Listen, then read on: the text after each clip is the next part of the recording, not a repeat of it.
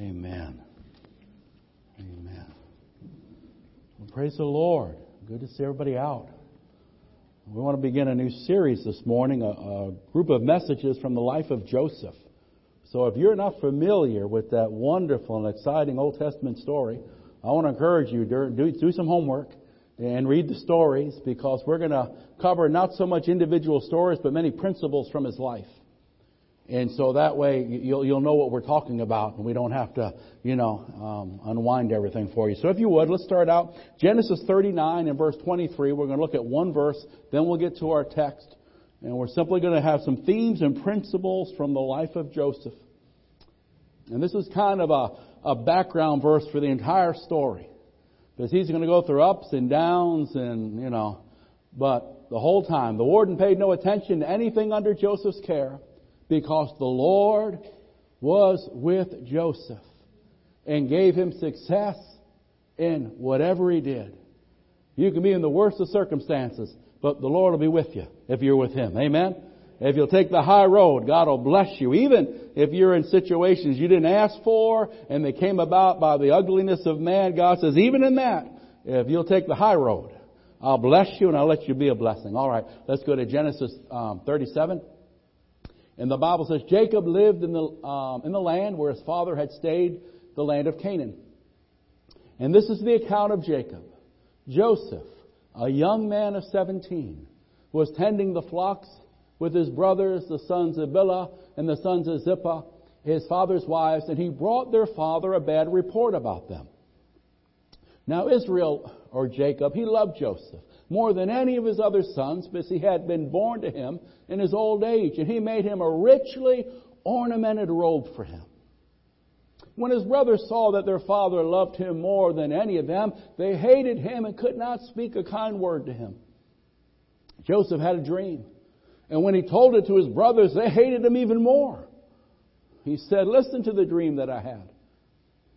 We were binding sheaves of grain out in the field when suddenly my sheaf arose and stood upright while your sheaves gathered around mine and bowed down to it. And his brother said to him, Do you intend to reign over us? Will you actually rule us? And they hated him all the more because of his dream and what he had said. Then he had another dream and he told his brothers, Listen, I had another dream, and this time the sun and moon and eleven stars were bowing down to me. And when he told his father as well as his brothers, his father rebuked him and said, What is this dream you had? Will your mother and I and your brothers actually come and bow down to the ground before you? His brothers were jealous of him, but his father kept the matter in mind. Amen.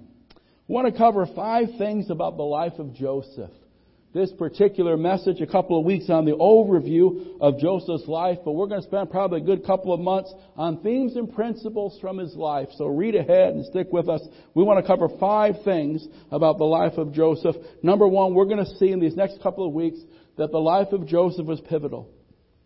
Pivotal. He had an effect on those around him. He was an agent of change, an agent of turning. He was pivotal. You make a pivot, you turn. And his life caused lives to turn, situations to turn. He was pivotal, providential, providential. He was prosperous. The Lord was with him. You know, you can prosper even when man lies about you. You can prosper even when people accuse you falsely. That's what happened to Joseph. Every time he turned around, somebody was doing him wrong, but the Bible says, but God was with him, and he was blessed. Amen? I mean, man can't keep you from being blessed. When God wants to bless you, just go ahead and let him bless you. Amen? Man can't stop that. He was prosperous. He was pure. He was pure. What a beautiful example. He was pure. The hardships didn't embitter him. The temptations didn't seduce him. He was pure. Finally, when he got elevated, it didn't give him a big head and spoil him.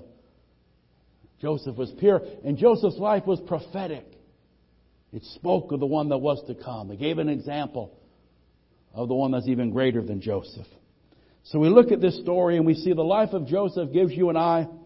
It's a fascinating story about a young boy who rose out of slavery become the premier of the greatest land in the face of the earth. And as we study the life of Joseph, we'll see in him a picture of the Lord Jesus.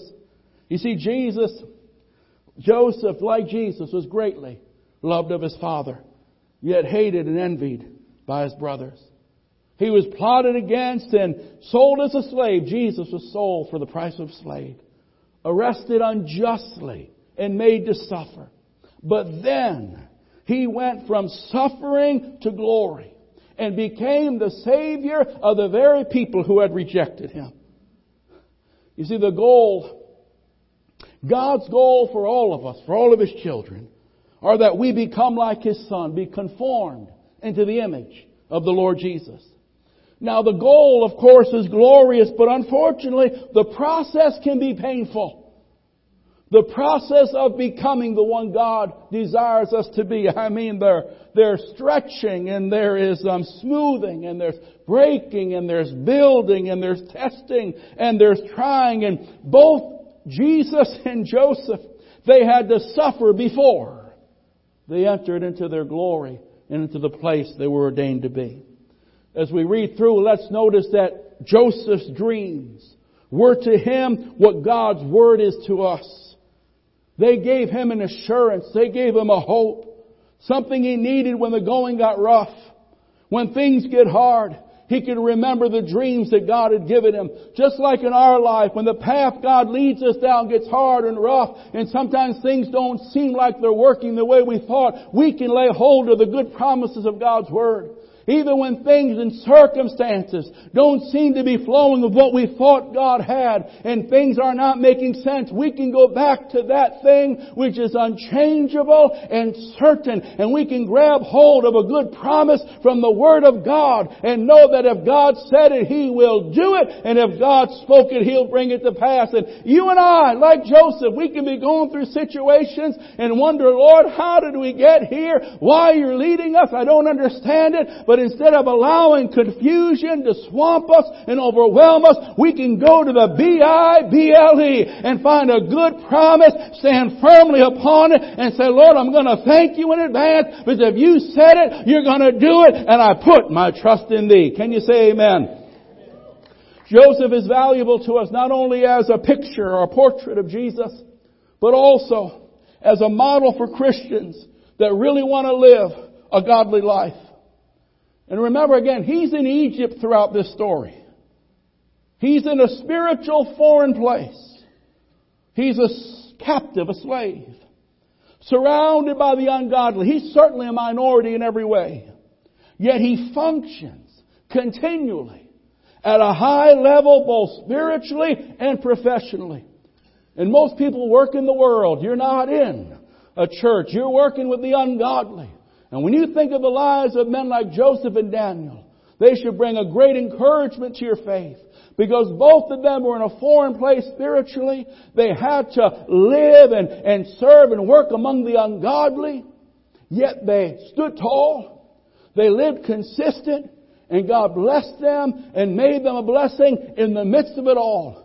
So know this day, you might work around a bunch of heathen, you might be around people that are trying to set you up and trip you up, but know that you know you're not alone, even in that foreign place. The Lord is with you, and if you'll put Him first, He'll honor you. If you choose to take the high road, He'll exalt you in due season. I just ran into someone the other day, a friend of mine, and he saw me, we began talking, and he's going through it. He's going through a rough patch, and he's really getting the kitchen sink thrown at him, a lot of things things are unkind and unfair. And I said, listen, I'm just starting a series on Joseph. And one thing I can encourage you with, if you'll take the high road, God will make sure in the end you're exalted. If you take the high road, others might lie about you. You might be in places wondering, how does this work out in the plan of God? But if you just choose, regardless of what they say and what they fabricate, make up your mind, you're gonna take the spiritual high road regardless of what. In the end, God will honor you and God will defend you and God will vindicate you. Somebody give Jesus a praise. Hallelujah.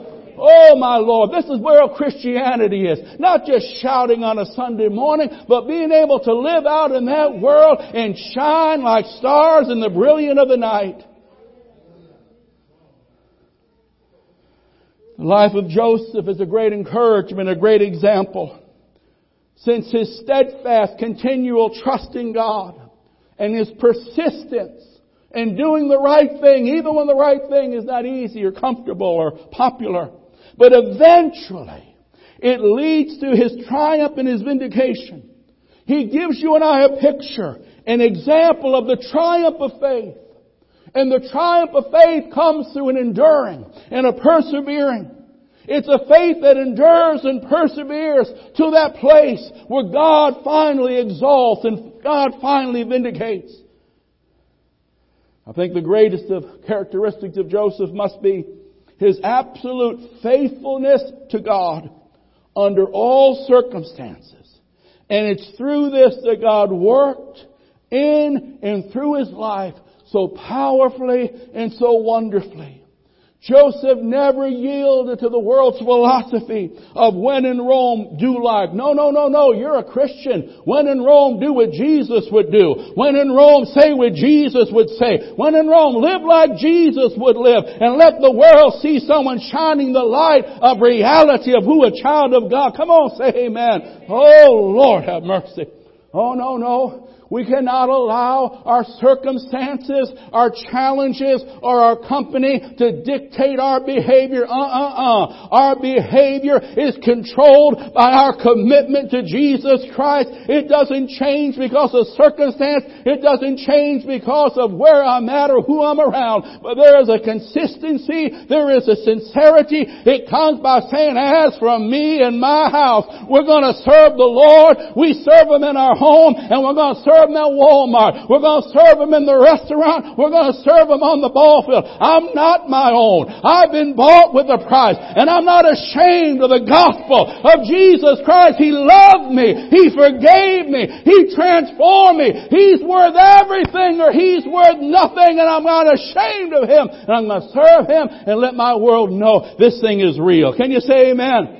This world is looking for reality. They got enough people that go to First Baptist, Second Assembly, Third Presbyterian, but live like the devil when they're out there on the workforce. They're looking for someone that's real. They're looking for a life that is truly born from above. There's people out there that want to get saved, but they've looked for some reality and all they've seen is inconsistency and hypocrisy. But oh friend, if we make up our mind, Lord, wherever you drop me, I'm going to live pure and I'm going to live holy. I'm I'm going to live with honesty. I'm going to live with integrity. I'm going to walk in love. And I'm going to walk in the peace that passes understanding. If we'll make up our minds to live that way, there are people all around that are looking and they're waiting and they're going to say, that's what I want. That's what I want. I want more than religion. I want more than just playing a game of Bible belt. I want to meet a God that can really give me a new heart. I want to meet a Savior that can really make me a new creature nature. And He uses you and I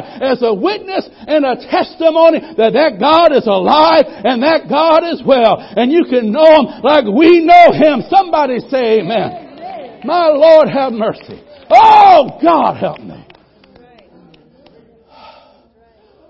Someone say, aside, no, this is my norm. I just, I just been living. Oh, Lord have mercy. I'm telling you, get excited about the Lord. Everyone, ought to get to an altar. God, I want to get out excited. I don't want to act dead. Amen. Oh, God's too good to act dead. Isn't that right? He's too good to be, you know. Oh. No, no, no. Go out with a blaze, brother. Oh, out with a blaze. This thing is real. Come on. Come on. It's real. It's real. It's real. Oh, hallelujah. Glory to God. Bless His name. The greatest characteristic that absolute faithfulness. Joseph was far from home, unjustly treated. Yet through it all, we can recognize and write down that he morally was not for sale. Don't be for sale morally. Regardless of where you are or what life's throwing at you, your morality is not for sale. We see that spiritually. He had a continual God consciousness. It got him in trouble. It got him thrown in prison and falsely accused because when the temptation came, his response was, how can I do such a thing and sin against God? God, what God? Your God doesn't live here. Your God's a thousand miles from here. We've got a lot of gods. That gods don't care what we do. They don't care about our morality. What do you mean God? But oh, this Joseph knew, wherever I am, God is there. Whatever I'm doing, God is a witness to this. He said, how can I do such a thing and sin against God. Oh my Lord. And we see that Joseph had a God consciousness wherever he went. And we also see that wherever he winds up, Joseph brings blessing. Amen. He didn't bring agita. He, he didn't bring strife. He didn't bring frustration. No matter where he went, he didn't have a pity party. He didn't mumble and grumble. He got accused. He got imprisoned. He got forgotten. But through it all, wherever Joseph was, God was there and the blessing of God was there. Oh Lord, let us be a people that wherever you put us, Lord, we bring the blessing of heaven into a lost and hurting world. We bring the hope of heaven into a desperate and discouraged universe. Oh, glory be to God. Hallelujah. Oh, hallelujah. Joseph never complained and Joseph never compromised. And the result was that Joseph never lost his place or his power with God. No, no, no, no, no. I mean, some people lose it if, you know, over the smallest things. Through the kitchen, your brothers sell you into slave. You think you got family problems. Hey, hey, hey. His brother sold him as a slave. How be like that? Amen? The people he helps, they conveniently forget about him. He helps them get, uh, he, he, you know. He, he lives holy for God, and so he gets falsely accused and thrown, you really? Really? Wow. Oh, that's enough to make you want to lose it, huh? But not Joseph. He just kept living, and God kept blessing. Glory be to God forevermore. Dr. Boyce writes about Joseph, he was loved and hated. He was favored and abused. He was tempted and trusted, exalted and abased. Yet, at no point in the 110 year life of Joseph did he ever seem to get his eyes off God or cease to trust him. Adversity did not embitter him or harden his character. Prosperity did not spoil or ruin him. He was the same in private as he was in public. Dr. Boyce writes he was a truly great man. And you know, again, a truly great example for you and I, living in a real world with real problems in real situations. And Joseph, like Daniel, they lived and they functioned and they excelled. See, you can excel doing it God's way. You can get promoted doing it God's way. They excelled in the world's atmosphere, yet they kept their character and their testimony. Oh, blessed be his name. An overview of Joseph's life. Number one, Joseph's life was pivotal or it was influential. His life had a great effect on those around him. In fact, Joseph was crucial to the Old Testament story. He's kind of a link between Genesis and Exodus from Israel being a family of about 70 to a great nation of about a million. Joseph, when he's sold into slavery by his brothers, he ends up in Egypt. Now his family's still back in Canaan land when Joseph finally comes to power some 13, 15 years later. And then a terrible, terrible famine strikes the whole area. And the only place to get food, Egypt where because of Joseph, the dreamer, the interpreter, there was food and then some.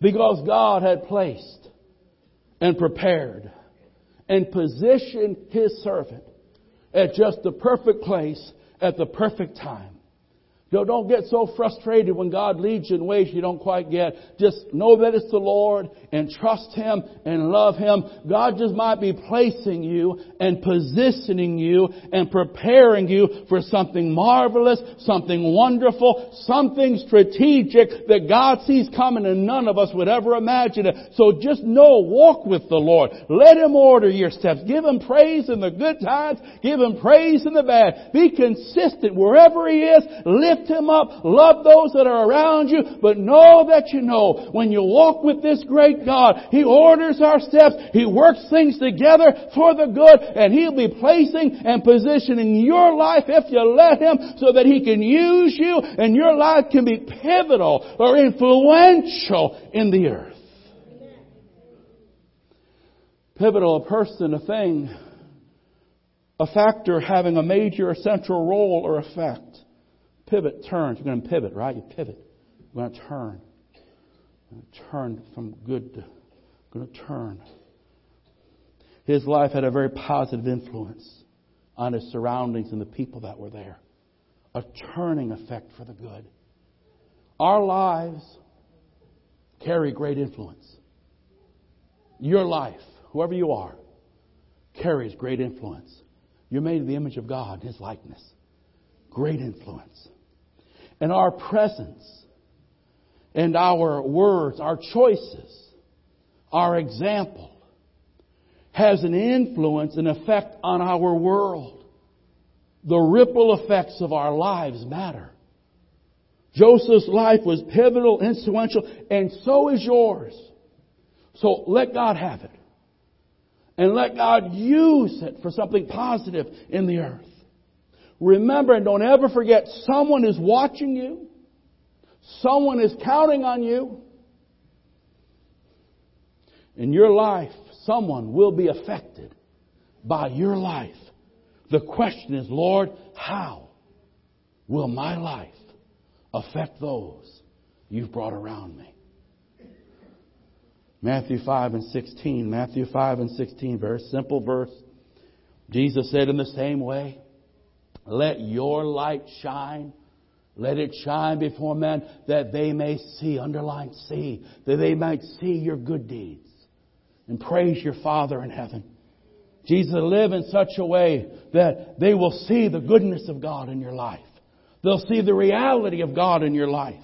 They'll see and be moved by the example of a sincere follower of the true and living God. Let them see and be affected by the way you live and the way you walk and the way you talk. May our lives have a good and godly effect and influence on others. May we always remember that our lives are pivotal. And I always have to ask myself, Joe, which way are you turning others? We have to watch the effect we're having on people. I read about the air traffic um, controller strike back in the 80s. And an author was at an airport and he said, I witnessed a hostile executive just badgering and bullying this young kid that was um, a baggage handler, moving as quick as he could, but there was a strike on, so things weren't flowing smoothly and efficiently. And finally, the author said, when I got to the poor kid, I just tried to encourage him, give him some empathy for having to put up with, with, with such a, you know, pretty much such a jerk. And um, the, the baggage handler replied, "Oh, don't worry, sir. I've already taken care of him." And the author said, "What do you mean?" And the baggage handler said, well, you see, he's going to Chicago, but his bags are on their way to Miami. Amen. I'm telling you, you gotta, you better watch what effect you're having on people. Amen. That's not the effect you want to have. Amen.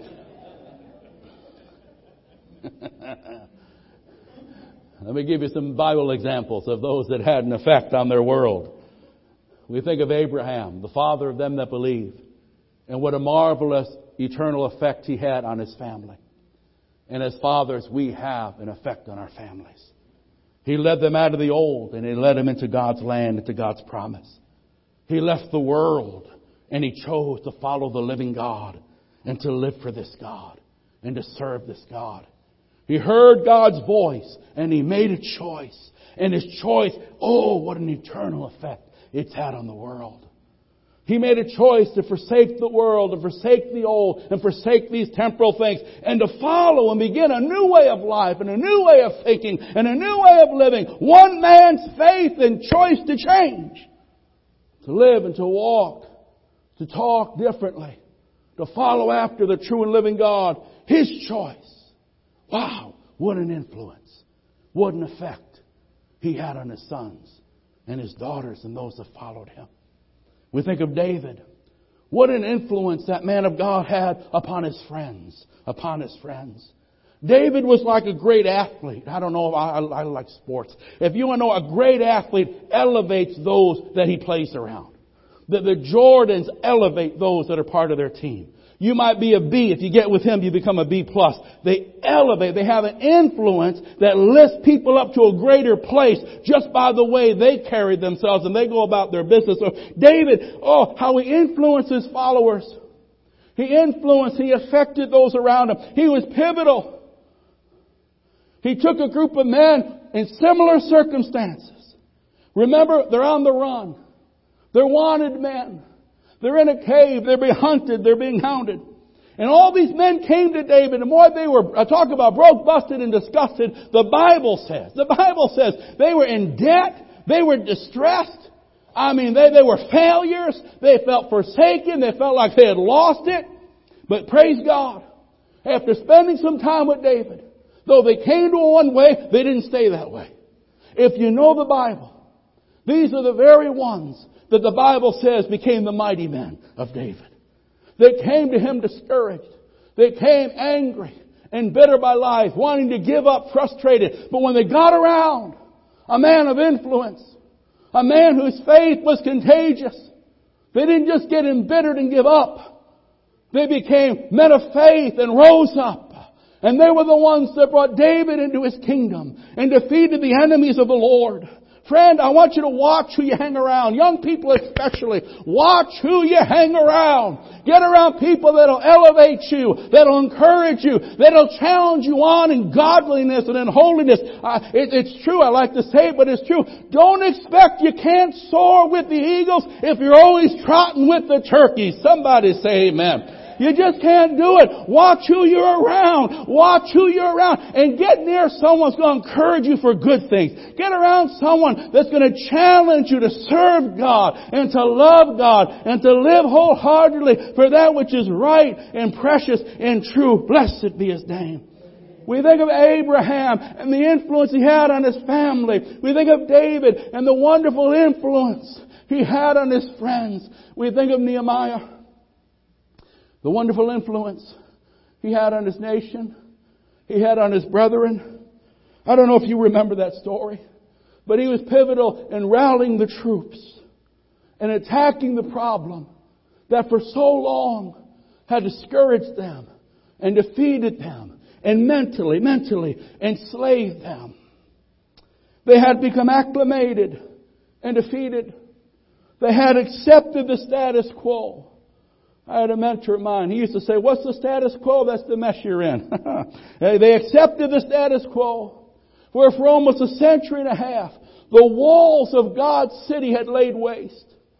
It made Jerusalem open to attack. It made Jerusalem something laughed at, something defiled.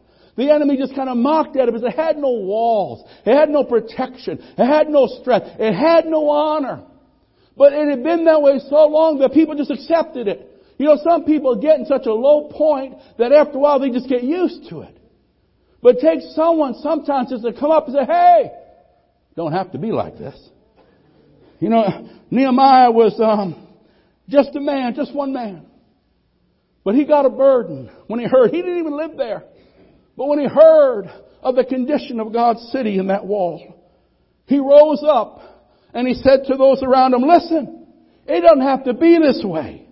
God will help us if we come together if we work together, if we get serious about this, we can rebuild what's been broken. We can restore that which the enemy has tried to destroy. And they did. One man, one man that stood up and had the burden of the Lord and began to touch those around him and inspire their troops. One man moved the entire nation to rise up and they did. And they faced the challenge. They faced the odds. They overcame the enemy. They were more than conquerors. And this wall that had brought shame to the name of the Lord for century and a half, within two months, they had rebuilt it and the glory and the honor was back to God's city because one man made up his mind, listen, I want to affect my world. I want to rally the troops. I want to be a force for good. I want to inspire people. Get on fire for Jesus. I want to inspire people. Give your life for that which is eternal. Don't let the enemy fool you and waste so much time on that which doesn't matter, but get excited about what Jesus has done. Get excited. He's coming back to earth again. Get excited. This world's not our home. We're just passing through. Get excited. While we're here, you got a work to do and you got a work to do. Don't just go to sleep. Put your hand to the plow and let God use you and anoint you for such a time as this. And I have to ask, and we always have to ask, Lord, how am I affecting Am I dragging them down? Am I lifting them up? Am I just adding to the excuse of subpar living? Or am I inspiring and encouraging to believe for something better, to achieve something better, attempt something greater? Joseph's life was pivotal, influential. He had a positive effect on his world and those that were around him. Number two, Joseph's life was providential. Providential. From two Latin words, providence. Two Latin words, pro video, to see before, to see before. In our terminology, it means how God not only sees before, but He works, He orchestrates, He guides, He navigates. The life of Joseph was directed by the divine care, guidance, and orchestration of the living God. The Lord had ruled and overruled, orchestrated, navigated by the hand of his God. David writes in Psalm 31:15, "My times are in your hands." What a beautiful perspective. Lord, my times are in your hands. They're not in the world's. It's not in some chance. My times are in your hands. And certainly at times, we that know the story, Joseph may have hated the situations he was in. He might have wondered about God's purposes. But eventually, his life was an example of the rule of God's providence in the life of his servants.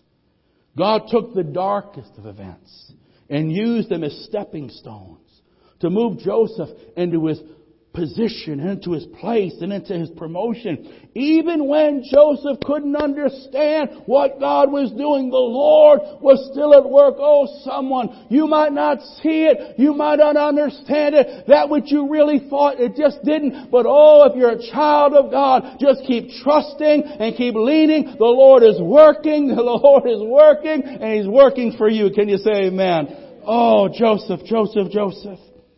God was arranging and directing the situation, even when it seemed like God was so far away.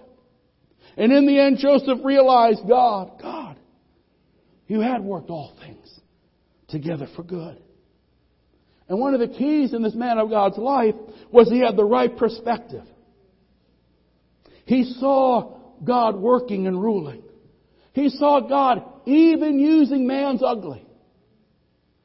Even using the negative ultimately bring his desire for Joseph to pass. Because he had this perspective, it helped Joseph to stay faithful when I know at times he had to be weary.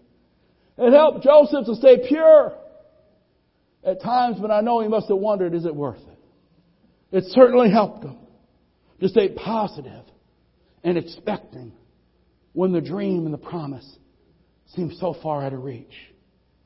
Let's look at what Joseph said. Genesis 45. Genesis 45. This is when he finally reveals himself to his brothers years later. But I want you to see his, Joseph's perspective on what's going on. I don't know if I'm going to say God was in this thing if my brothers sell me as a slave. I, you know what I mean? I, I think the devil got a hold of them, and you know, I mean, I, I don't my mindset. But Joseph is teaching us something here, where our natural man wouldn't respond like this, but he's showing us how faith responds. He says to his brothers, now don't be distressed. He's the premier now. Last time you saw me, you wanted to kill me. One of you had enough to spare me, but you sold me as a slave. oh, oh. And now I'm, I'm next to Pharaoh. And you're at my, you know, you know, maybe you would never thought anything negative, but it might have crossed my mind at least once. I'll give him something, amen. I, I got, you know, I know you're too holy for that, but that's all right. I know, I know you better. I know you better. And now, do not be distressed. Do not be angry with yourselves for selling me here. Think about that. Because it was to save lives that God sent me. Man, that didn't look like God. That didn't feel like God. You know the story. Hmm? Right? Because it was to save lives that God sent me ahead of you. Wow. For two years now, there has been famine in the land. For the next five years, there'll be no plowing, reaping. But God, but God sent me. ahead of you to preserve for you a remnant on earth and to save your lives by a great deliverance. Hallelujah. So then, it was not you who sent me here, but God. He made me father to Pharaoh, Lord of the entire household, and ruler of Egypt. Wow. This perspective. God was in control. God was over. God had used even their ugliness. Uh, Genesis 50, 19 and 20. Some years later after this, Jacob finally dies. And you know, the guys think, all right, listen, dad is dead. He's going to kill us now. All right, he's just been acting good because dad was alive and you know, he was behaving. Your dad's around. You behave better when dad's around. But now, now, now dad's no longer around and we, our goose is cooked. So they just go and throw themselves at his feet. We'll be your servants. And Joseph, hey, hey. Joseph, don't, don't be afraid. Am I in the place of God? You intended to harm me. Yeah, you intended to harm me. You intended to malign my character. You intended to turn people against me. You intended to lie. But God took your ugliness. God used your bitterness. God intended it for good to accomplish. Someone said, it don't make sense. Hey, does Calvary make sense? God took the ugliness of the devil and the ugliness of men, and He made it the rallying cry for our salvation. Oh, yeah. When the Son of God is naked, hanging between heaven and earth, on a cross, beaten, bloodied, and bruised. Somebody would say, how could God be in that? Yeah, when you're looking from one angle, all you can see is men jeering and devils rejoicing. But God was working, and God was ruling and over and through it all. But God intended for good to accomplish what is now being done, the saving of many lives. His life was providential. In your life, when you walk with God, providential. God's in control. Even man's ugliness, God can turn to bless you. Even the negative things of life, God can use to improve you and to strengthen you. You hang with me. You hang with me. And I want us to note God was not just at work in the physical positioning and promoting of His Son. But God was at work in the practical preparing of His servant. Now, we miss this one at times. You see, God works in circumstances, but He also wants to work in our character. God um, works in the events, but He also wants to work in our hearts and in our skills. Joseph had had a dream, a vision, a word from God a calling. Joseph had it long before he had the ability to walk in it. This is where we miss it. God will give you a dream. You're going to tell 25 people. They're going to buy you a suit and they're going to, you know, woohoo, throw you a party. But then once that process of preparation begins, half the people quit. Dream never came to pass. And that dream was God. But we forget God's not just working in the circumstance, He's working in the servant. He's melting and He's molding and He's maturing. And if I don't endure the process, I'll never get the prize. If I jump off the potter's wheel every time it's unfair or it's uncomfortable, I'll never get to the place where God can trust me and God can use me. Come on. Stick with me, stick with me. I want to finish this up, but I don't have time for this next week. Joseph had a dream long before he was ready to really walk in it. And before God could use him, you wonder why sometimes we go through things. We sing songs like, Make me like you, Lord, make me like you. And then God begins to work in our lives and we want to yell. Why me, God? God said, I heard you singing yesterday. You said, you know, you said, make me like, you want to be like Jesus, my son. So I gotta, he forgave people, so someone's gonna do you ugly so you can learn to forgive people. Right? Yeah. Whew. God, Joseph had to be prepared. Joseph had to be purified. And Joseph had to be forged to become the man, the leader that he had the potential to become, but was not yet. And that his assignment would demand one day. Hallelujah. Leaders have to have their skills developed and their character deepened. And even things like their, their, their communication um, sharpened, and smoothed. For Joseph, he needed time to mature him. He needed trials to strengthen him. And then ultimately, he needed God to anoint him and to bless him and to do what only God could do. He needed number one time to mature him.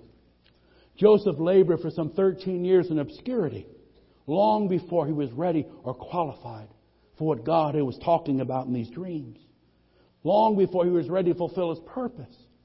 So I say, listen, don't waste time and don't waste trials. But always ask yourself, am I learning from this? Am I growing through this? Am I changing because of this? Am I maturing through this? I don't want to look back and say, I was more spiritual five years ago. I was more five. No, no, no, no. What has this testing and this time of God's dealings done in me? Has it made me more ready, more in love with Jesus, or has it? 13 years of ups and downs, of breaking and building, of God's power and man's pain, of being forgotten, of being remembered, of being lied about, of being vindicated, of being, of being matured. Of the age and maturity are not the same thing. He needed time to mature. He needed trials to strengthen him. Don't curse every negative situation because the path of least resistance typically doesn't make us stronger. Gold is purified only after it passes repeatedly through the fire. Diamonds are created only after enduring the pressure. Had Joseph stayed at home, the privileged son, get ready, he probably would have wound up being as pampered as he ever was. Chances are he never would have got the mettle in him to take on the task he was called to do. Had he stayed at home, the pampered son never would have become the man God intended him to be. Psalm 105 speaks of Joseph and it says how these trials put metal, iron in his soul. And leaders, useful vessels, are formed only through trials. God ordained trials. Properly responded to, they make us stronger and pure, humble and grateful, useful. James 1, 2 through 4. I know some of you older saints, we know this, we've memorized this, but younger ones, you want to remember this one. Consider it joy, not a laughing matter, but considering it something beneficial is what it means. Instead of cursing it and starting to talk like someone that doesn't know God, why didn't God do this to me? After a while, you walk Him 50 years, you shouldn't talk foolish. Isn't that right? Isn't that true? Come on. Isn't that true? Don't talk like you just got saved. Talk like someone's walked with God a few years. Isn't that right? Isn't it terrible? You see a 25 year old talking like an 8 year old, right? In the spirit. But consider it something actually beneficial when you face trials of different kinds. They come in different types, different forms, different, different intensities, different longevities. Because you know this, and you know this. The testing of your faith. My faith gets tested. Your faith gets tested. All of our faith gets tested. The testing of your faith develops a perseverance. Amen. I like that. Right? Remember weebles wobble, but they don't they don't fall down. Amen. Perseverance. We take it, we stand back up. We get lied about, we keep on singing. We get knocked by a bad doctor's but we get back and keep on pressing on. We know the testing of our faith develops a stick to itness. Most of you, you're here today, not because life's been trouble free, but you have learned to persevere regardless of what life throws against you. Amen? That's why you, that's why you didn't backslide when so and so backslid. That's why you didn't leave your marriage when someone else left their marriage. No! I go on another service. My Lord. Is this all right? My God help me. I feel it. I, I, oh man, is all over me. My, it's all over me. My Lord have mercy. develops perseverance. What does perseverance do? Now it has to finish its work. But the goal is that we might become mature. Joseph's going to be number two to Pharaoh. Spoiled little kid with daddy's pretty coat at 13 that couldn't help but tell everyone, I had a wonderful dream. He's not ready to run a nation. How many know that? And sometimes we can tend to spoil them. God says, I got to get them somewhere where I can make them. You see what I mean? Yeah. They mature us and make us complete. The trial will work on things we wouldn't want to work at on our own. Amen? I'm always, I'm going to work on the fast. I don't want the curveball. I mean, I look ugly with shit in the curveball. It gets me off balance. Coach is going to say, you're going to hit curveballs until the cows come home so you can hit that curveball and hit it where I tell you, I don't like it. I'm not good at it. That's why you're going to work on it. Come on. Isn't it right? And we don't, we don't, I don't want to do that. I'm not good at it. God says, that's why I'm going to make you do it. Makes me complete. Not lacking anything. Because again, He's getting to the place that his calling will require. I have to be worked on for something down the road that I'll have to be able to handle. He wants to make me chair complete, not lacking anything. Hallelujah. I'm going to stop. God help us. If you're going through a trial, remember, remember, God's way is always best. God's timing is always perfect. And God's grace is always sufficient. Amen. Can I say that again? Maybe you're going through something. You feel like Joseph in the pit. Maybe someone that should have lifted you out is the one that pushed you in. Amen. And you know, it's frustrating and it can get you angry. And it can. And in the natural it can. That's very normal. But yet we look beyond the natural and we recognize, Lord, you are still in control of my life. I'm not a Jonah. I'm serving you. So if you allow this to happen, you can use even the ugliness of men to work in me and to work through me. So Lord, I don't know why I'm in this pit. I don't know why, you know, the doctor said that. I don't know why I'm facing this, but I know you're with me. Amen. And I know you're for me. And I know you will bring me through it. That I know. That I know. I don't know when. I don't know how, but I know you will. Amen. Because God, your way is best. God, your timing is always perfect and your grace is sufficient. Amen. You're leading me the best way. Lord, you're leading me. You know better. Your, your timing. You know when. Hey, listen, we say this on Wednesday nights, but I want you to get this. Whenever God puts you Whenever God puts me, His child, through the fire, He always has His eye on the clock and His hand on the thermostat. Because He knows how much heat you can take and He knows how long you can bear it. And just when God says, you're ready, ding! And until then, His grace will be sufficient for you. That means you can make it until. Amen? You can make it. Someone say, I can make it. Oh, until you can't. Mrs. Grace is sufficient. Amen. All right, we're going to pray. We're going to pray. Uh, I know that went a little long, but there was so much in there. There's so much in there. And we need to get that. We need, the life of Joseph is exciting. The life of Joseph is full of so many rich principles for a real world. Amen? Anyone here ever got the short end of the stick? Yeah then Joseph is for you. Amen. Anyone over here got, got, got the short end for doing the right thing? yeah. Then Joseph is for you. And God's going to work in your life like He did in Joseph's. Hallelujah. We're going to pray our prayer and open the altar. So if you're here today and you would like prayer, you can just come and stand and we'll pray for you, whatever you need. If it's physical, if it's something on the job, if it's spiritual, we would love to pray for you. If you just want to come and pray, that's what the altars are for. So that before you go, you can just come and talk to the Lord and pour out your heart to God. We ask ourselves this morning, number one, I always want to ask, am my heart right? Am I right? If you're here today and you've not received the Lord, well, come. Receive Jesus. Give him your life. If you're here today and maybe, I don't know, You've gone through some things and maybe, you know, things aren't quite right. Well, come and make them right. That's all. He's full of mercy. He's a compassionate God, but just respond to it.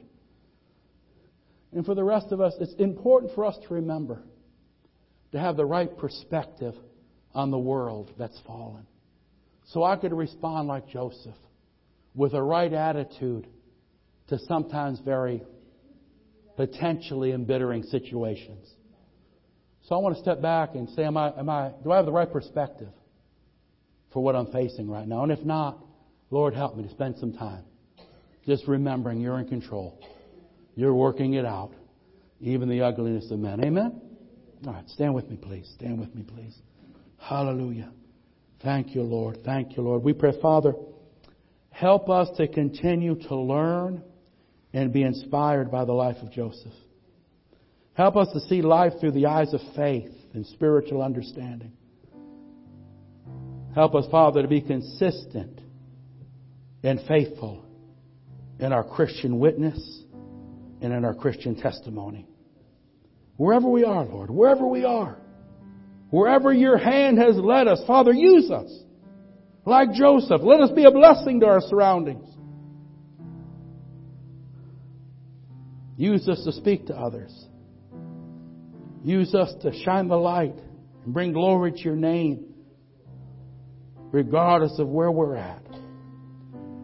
And now I pray, Father, as we come to this altar, Father, in the name of Jesus, please heal those that are hurting. I'll be coming in and that arthritis is terrible, Lord. As they come for prayer, let, let things begin to alleviate. Let pain begin to subside. Father, as we pray, let those who need a physical touch receive your divine healing touch. And I pray that there would be a calm, a calm upon a life today that is just fretting and anxious. And they know they shouldn't, but they're just struggling and they're, they're, they're stirred up on the inside and they just need the peace and the calm of the Spirit just to give them rest in their heart. Lord, I pray if they would just come and lay that burden, lay that fear honestly before you that you would just fill them with a supernatural comfort in their hearts. Just to walk on, knowing and trusting and leaning on your hand. And Father, I pray just encourage hearts, Lord. You know all of us are in this fight of faith. All of us are facing things one way or the other. And Lord, as we go about this next week, let us go encouraged you're with us and you're for us. And no weapon formed against us shall prosper. And you are and you will work out all things for the good. And we will give you praise.